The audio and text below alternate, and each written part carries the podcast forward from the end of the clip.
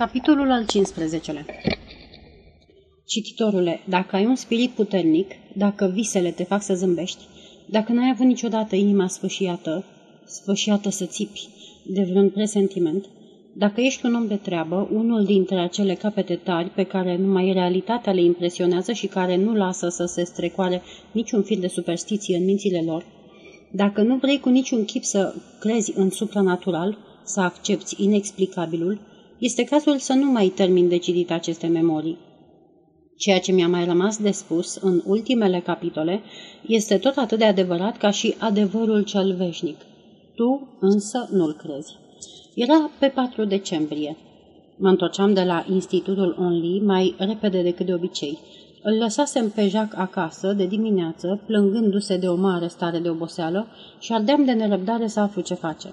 Trecând prin grădină, dădui peste domnul Piloa, care sta în picioare lângă smochin și vorbea pe șoptite cu un personaj gras, scund și cu labe mari, care se trudea, se pare, din greu să-și încheie mănușile. Am vrut să mă scuz și să trec dincolo de ei, dar domnul Pilua mă opri. Numai un cuvânt, domnule Daniel. Apoi, întorcându-se spre celălalt, adăugă. Dânsul este tânărul în chestiune. Cred că ar fi mai bine să-l preveniți. M-am oprit de-a dreptul indignat. În legătură cu ce vrea să mă prevină domnul ăsta gras? Că mănușile îi erau mult prea strâmte pentru lăboaiele lui? Se vedea cu ochiul liber, bineînțeles. Urmă o clipă de liniște, jenantă. Domnul Pilua, cu nasul pe sus, se uita la smochinul lui ca și cum căuta pe acolo niște smochine care oricum nu erau. Omul cu mănuși trăgea într-una de butoniere. Până la urmă, totuși, se decise să vorbească, însă fără să renunțe la butonierele alea, n-aveți grijă. Domnule, îmi zise el, sunt de peste 20 de ani medicul casei Pilua și îndrăznesc să afirm nu l-am lăsat să termine fraza. Cuvântul medic mi-a spus totul. Ați venit pentru fratele meu?" îl întrebai tremurând. E destul de bolnav, nu așa?" Nu cred că acest medic era un om rău, dar în momentul acela îl preocupau mai ales mănușile și, fără să-și dea seama că îi vorbește copilului lui Jacques, fără să încerce măcar să îndulcească puțin lovitura, îmi răspunse cu brutalitate. Dacă e bolnav, cred și eu, n-apucă ziua de mâine. M-a lovit atât de puternic cum nu vă pot spune. Casa, grădina, domnul Pilua, medicul, toate se învârteau în jurul meu. Am fost obligat să mă țin de smochin. Avea mână grea doctorul hotelului Pilua. De altfel, el n-a observat nimic și continua cu cel mai mare calm posibil să vorbească fără a înceta să-și butoneze mănușile. Este un caz fulgerător de ptizie galopantă. Nu mai e nimic de făcut, cel puțin nimic serios. De altmintele am fost prevenit prea târziu, ca întotdeauna. Nu este vina mea, doctore, zise bunul domn Pilua, care persista în căutarea smochinelor cu cea mai mare atenție, un mijloc și ăsta ca oricare altul de a-și ascunde lacrimile. Nu este vina mea. Știam de multă vreme că e bolnav sărmanul domn Eiset și l-am sfătuit deseori să cheme pe cineva. Însă n-a vrut deloc. Desigur, îi era teama să nu-și sperie fratele. Erau așa de apropiați. Vedeți dumneavoastră, copiii aceștia... Un hohot de plâns izbucni din adâncul ființei mele. Ei, haide, băiatul meu, curaj, am zis omul cu mănuși plin cu bunătate. Cine știe, știința și-a spus ultimul cuvânt, dar natura nu încă.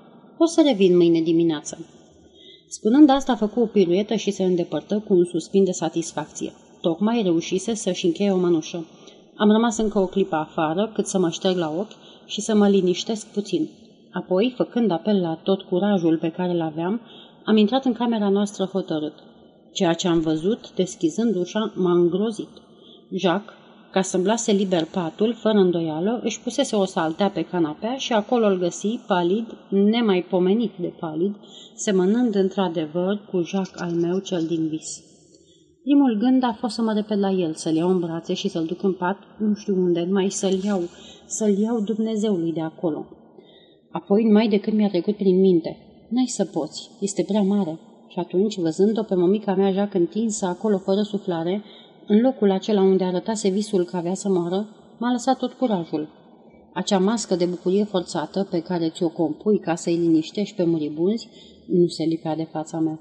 Am căzut în genunchi lângă canapea, vărsând un șuvoi de lacrimi. Jacques se întoarse cu greu spre mine. Tu Tu ești Daniel. L-ai întâlnit pe doctor, nu-i așa? Totuși, eu îi recomandasem grăsanului ăluia să nu te înspăimânte. Dar văd de pe chipul tău că n-a făcut nimic și că ai aflat totul. dă mâna, frățioare. Cine naiba ar fi bănuit una ca asta? Sunt oameni care merg la Nisa pentru a-și vindeca vreo boală de piept. Eu m-am dus acolo ca să caut una. Este de-a dreptul original. Ah, știi, dacă te zmiorcăi, mă lasă și pe mine curajul. Și nu sunt prea viteaz, nici așa. De dimineață, după plecarea ta, mi-am dat seama că s-a stricat treaba. Am trimis după preotul de la Saint-Pierre. A venit să mă vadă și a revenit numai decât să mă împărtășească. O să-i facă plăcere mamei, mă înțelegi? E om de treabă preotul ăsta. Are același nume ca prietenul tău de la colegiul din Sarland. N-a putut să spună mai mult și s-a lăsat pe pernă închizând ochii. Am crezut că este gata să moară și am început să țip din răsputeri. Jacques, Jacques, dragul meu! Din mână, fără să vorbească, îmi făcut semn de mai multe ori. În acel moment se deschise ușa, domnul Pilua intră în cameră, urmat de un om gras care se rostogoli ca o bilă spre canapea strigând.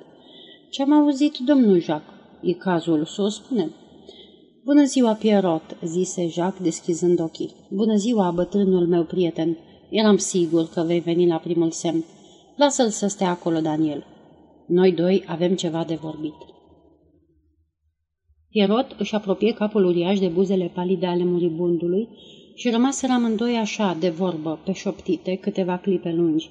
Eu îi priveam înțepenit în mijlocul camerei. Aveam și acum cărțile sub braț. Domnul Piloa mi le luă cu blândețe, spunându-mi ceva, n-am auzit ce. Apoi se duse să aprindă lumânările și să pună o față albă de masă. Îmi ziceam în, sine, în sinea mea, de ce o fi punând fața de masă? O să luăm masa? Bine, dar mie nu mi-e foame. Se lăsa noaptea. Afară, în grădină, niște persoane care locuiau în hotel își făceau semne privind spre ferestrele noastre. Jacques și Pierrot vorbeau în continuare. Din când în când îl auzeam pe Seven aprobând cu vocea îngropată în lacrimi. Da, domnul Jacques. Dar nu îndrăzneam să mă apropii. La sfârșit, totuși, Jacques m-a chemat și mi-a făcut semn să stau la căpătâiul lui lângă Pierrot. Daniel, dragul meu, mi-a spus după un lung răstimp, sunt foarte trist că mă simt nevoit să te părăsesc. Dar mă consolează totuși ceva. Nu te las singur în viață. Îți rămâne Pierrot, bunul nostru Pierrot, care te iartă și se angajează să-mi țină locul. Da, da, domnul Jacques, mă angajez. E cazul să o spunem. Mă angajez. Vezi tu, puiule dragă, a continuat nomica mea Jacques, singur nu o să ajungi niciodată să reconstruiești casa părintească. Numai cu ajutorul lui Pierrot, cred, vei reuși să ne îndeplinești visul. Nu-ți cer să încerci să devii un bărbat. Eu cred, ca și alba, abatele Germain, că o să fii toată viața un copil. Totuși, te implor să fii mereu un copil bun, un copil de treabă. Și mai ales, apropie-te puțin să spun asta la ureche, și mai ales ochii negri să nu-i faci să plângă. Aici, dragul de el s-a odihnit un moment. Apoi a reluat. Când se va sfârși totul, să-i scrii mamei și tatei, numai că trebuie să le scrii pe bucățele. Dintr-o dată le-ar face prea rău. Mă înțelegi tu acum de ce nu am vrut să vină doamna Iset? N-aș fi vrut să fie aici. Acestea sunt clipe prea grele pentru mame. Se întrerupse și privi spre ușă. Iată-l pe bunul Dumnezeu, spuse el zâmbind și ne făcu semn să ne îndepărtăm. I se aducea împărtășania. Pe fața de masă, în mijlocul lumânărilor, își făcuseră loc ostia și Sfântul Mir. Apoi preotul se apropie de pat și ceremonia începu. Când se încheie, cât de lung mi se păru acest răstimp, când se încheie, Jacques mă chemă încetișor. Ia-mă în brațe, îmi zisă, cu o voce atât de slabă încât parcă venea din depărtare. Trebuie să fi fost într-adevăr departe, la 12 ore de când oribila ftizie galopantă îl luase în cârcă și alerga cu el drept spre moarte, întețindu-și galopul. Atunci, apropiindu-mă să-l îmbrățișez, mi-a întins mâna, scumpa lui mână, umezită de sudorile agoniei. Am apucat-o și nu i-am mai dat drumul. Am rămas așa nu știu cât timp. Poate o oră, poate o veșnicie, nu știu. Nu mă mai vedea, nu mi mai spune nimic. Doar de câteva ori își mișcă mâna pe care o țineam ca pentru a-mi spune Simt că ești aici. În curând, o lungă tresăltare îi străbătut trupul din crește până în tălpi. I-am văzut ochii deschizându-se și privind jur împrejur pentru a căuta pe cineva. Și, cum eu eram aplecat deasupra lui, l-am auzit spunând de două-trei ori ușurel. Jacques, ești un măgar. Jacques, ești un măgar. Apoi nimic. Murise. Oh, visul! A bătut foarte tare vântul în noaptea aceea. Decembrie arunca în ferestre câțiva pumni de măzăriche. Pe masă, în celălalt capăt al camerei, un crucifix de argint strălumina între două lumânări. În genunchi, dinaintea crucifixului, un preot pe care nu-l cunoșteam se ruga cu voce tare, acoperind șuieratul vântului. Eu nu mă rugam și nici nu mai plângeam. Nu aveam decât o idee, o idee fixă, aceea de a încălzi mâna dragului meu Jacques, pe care o țineam strâns între ale mele. Vai, cu cât se apropia dimineața însă, mâna devenea tot mai grea, de gheață. Dintr-o dată, preotul care recitase acolo în latină, dinaintea crucifixului, se ridică și mă bătu pe umăr. Încearcă să te rogi, îmi spuse.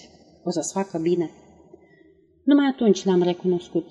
Era vechiul meu prieten de la Sarland, abatele Germain însuși, cu frumosul lui chip mutilat, cu aerul lui de dragon în sutană. Suferința mă zăpăcise în asemenea măsură încât nici nu m-am mirat că-l văd. Mi s-a părut normal. Iată însă cum de ajunsese acolo. În ziua când piciul părăsise colegiul, abatele Germain îi spusese Am un frate la Paris, un preot de treabă. Dar basta, la ce ți-ar folosi să dau adresa lui? Sunt sigur că nu o să te duci la el. Dar uitați-vă cum a fost soarta. Acest frate al abatelui Germain era preot la biserica Saint-Pierre din Montmartre și pe el îl chemase bietul meu joac pe patul morții. Chiar atunci se întâmplase ca abatele Germain să fie în trecere prin Paris și era găzduit în prezbiteriu. În seara de 4 decembrie, fratele său îi zisese Duc împărtășania unui biet nefericit care e pe moarte, nu departe de aici. Ar trebui să te rogi pentru el, abate. Abatele i-a răspuns O să mă rog mâine pentru el, la slujbă. Cum se numește? Stai o clipă, este un nume din sud, destul de greu de reținut. Jacques Eiset. Da, acesta este. Jacques Eiset. Numele acesta i-a reamintit abatelui de cineva. Fără să mai piardă vreun minut, fugi la hotel Pilua. Când intră, măzăli în picioare, ținându-l pe Jacques de mână. Nu vreau să-mi tulbure durerea și scăpă de toată lumea zicând că o să vegheze împreună cu mine. Apoi îngenunchease acolo și doar târziu în noapte, speriat de imobilitatea în care rămăsesem, mă bătu pe umăr și îl recunoscui. Din acel moment, nu prea mai știu bine ce s-a întâmplat. Sfârșitul acelei nopți îngrozitoare, ziua care a venit, a doua zi și multe dintre zilele următoare, încă nu mi-au lăsat decât amintiri vagi, confuze. S-a format un mare, mare gol în memoria mea. Totuși mi-amintesc, ca de niște lucruri întâmplate de veacuri, de un drum interminabil prin noroiul Parisului după o trăsură neagră. Mă văd pășind cu capul gol între Pierrot și abatele Germain. O ploaie rece amestecată cu grindină ne biciuiește peste față. Pierrot are o umbrelă mare, dar o ține atât de stângaci, iar ploaia cade atât de vârtos, încât sutana abatelui și roiește toată. Plouă, plouă, oh, ce mai plouă. În apropierea noastră, lângă trăsură, pășește un domn înalt, îmbrăcat cu totul în negru, cu baston de lemn. Acela este maestrul de ceremonii, un fel de șambelan al morții. Ca toți șambelanii, are un mantou de mătase, sabie, pantaloni cam scurți și pălărie. Este o halucinație fabricată de mintea mea? Mi se pare că bărbatul ăsta seamănă cu domnul Vio, supraveghetorul general al colegiului din Sarland. Este zvelt ca el, își ține capul într-o parte ca și el și, uneori, când se uită la mine, are același surâs fals și înghețat care flutura și pe buzele acelui teribil purtător de chei. Nu era domnul Vio, însă era poate umbra lui. Trăsura cea neagră înaintează într-una, dar atât de lent. Mi se pare că nu o să ajungem niciodată. În sfârșit, iată-ne într-o grădină tristă, plină de noroi galben, în care intri până la glezne. Ne-am oprit pe marginea unei gropi uriașe. Bărbații în mantale scurte aduc o cutie mare și foarte grea pe care trebuie să o coboare acolo.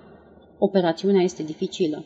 Frânghile, îmbibate cu apă de ploaie, nu alunecă. Îl aud pe unul dintre bărbații aceia cum țipă. Cu picioarele înainte! Cu picioarele înainte! În fața mea, pe cealaltă parte a gropii, umbra domnului Vio, cu capul aplecat pe umăr, continuă să-mi surâdă blând. Înaltă, zveltă, strânsă în hainele acelea de doliu, ea se decupează pe culoarea cenușii a cerului ca o lăcustă enormă, neagră, udălioarcă. Acum am rămas singur cu Pierrot. Coborâm în Montmartre. Pierrot caută o trăsură, dar nu găsește. Merg lângă el cu pălăria în mână. Mi se pare că merg încă lângă carul mortuar. De-a lungul foburgului, oamenii se întorc în drum ca să-l vadă pe bărbatul acela mare care plânge, strigând după câte o trăsură, și pe copilul acela care merge cu capul gol sub aversele de ploaie. Mergem, mergem într-una și sunt slăbit, capul mi-e greu. În sfârșit, iată pasajul Somon, fost acasă la luet, cu obloanele vopsite și roind de apă verde. Fără să mai intrăm în magazin, am urcat direct la Pierrot. La etajul întâi m-au lăsat puterile. M-am așezat pe o treaptă. Imposibil să mai fac un pas. Capul îmi atârna prea greu. Atunci Pierrot m-a luat în brațe și, în vreme ce mă căra la el, mort pe trei sferturi și dărdăind de febră, auzeam cum bate grindina, măzărichea, în vitrina dinspre pasaj și cum cade apa prin burlane cu zgomot în curte. Plou. Plou. O, ce mai plouă!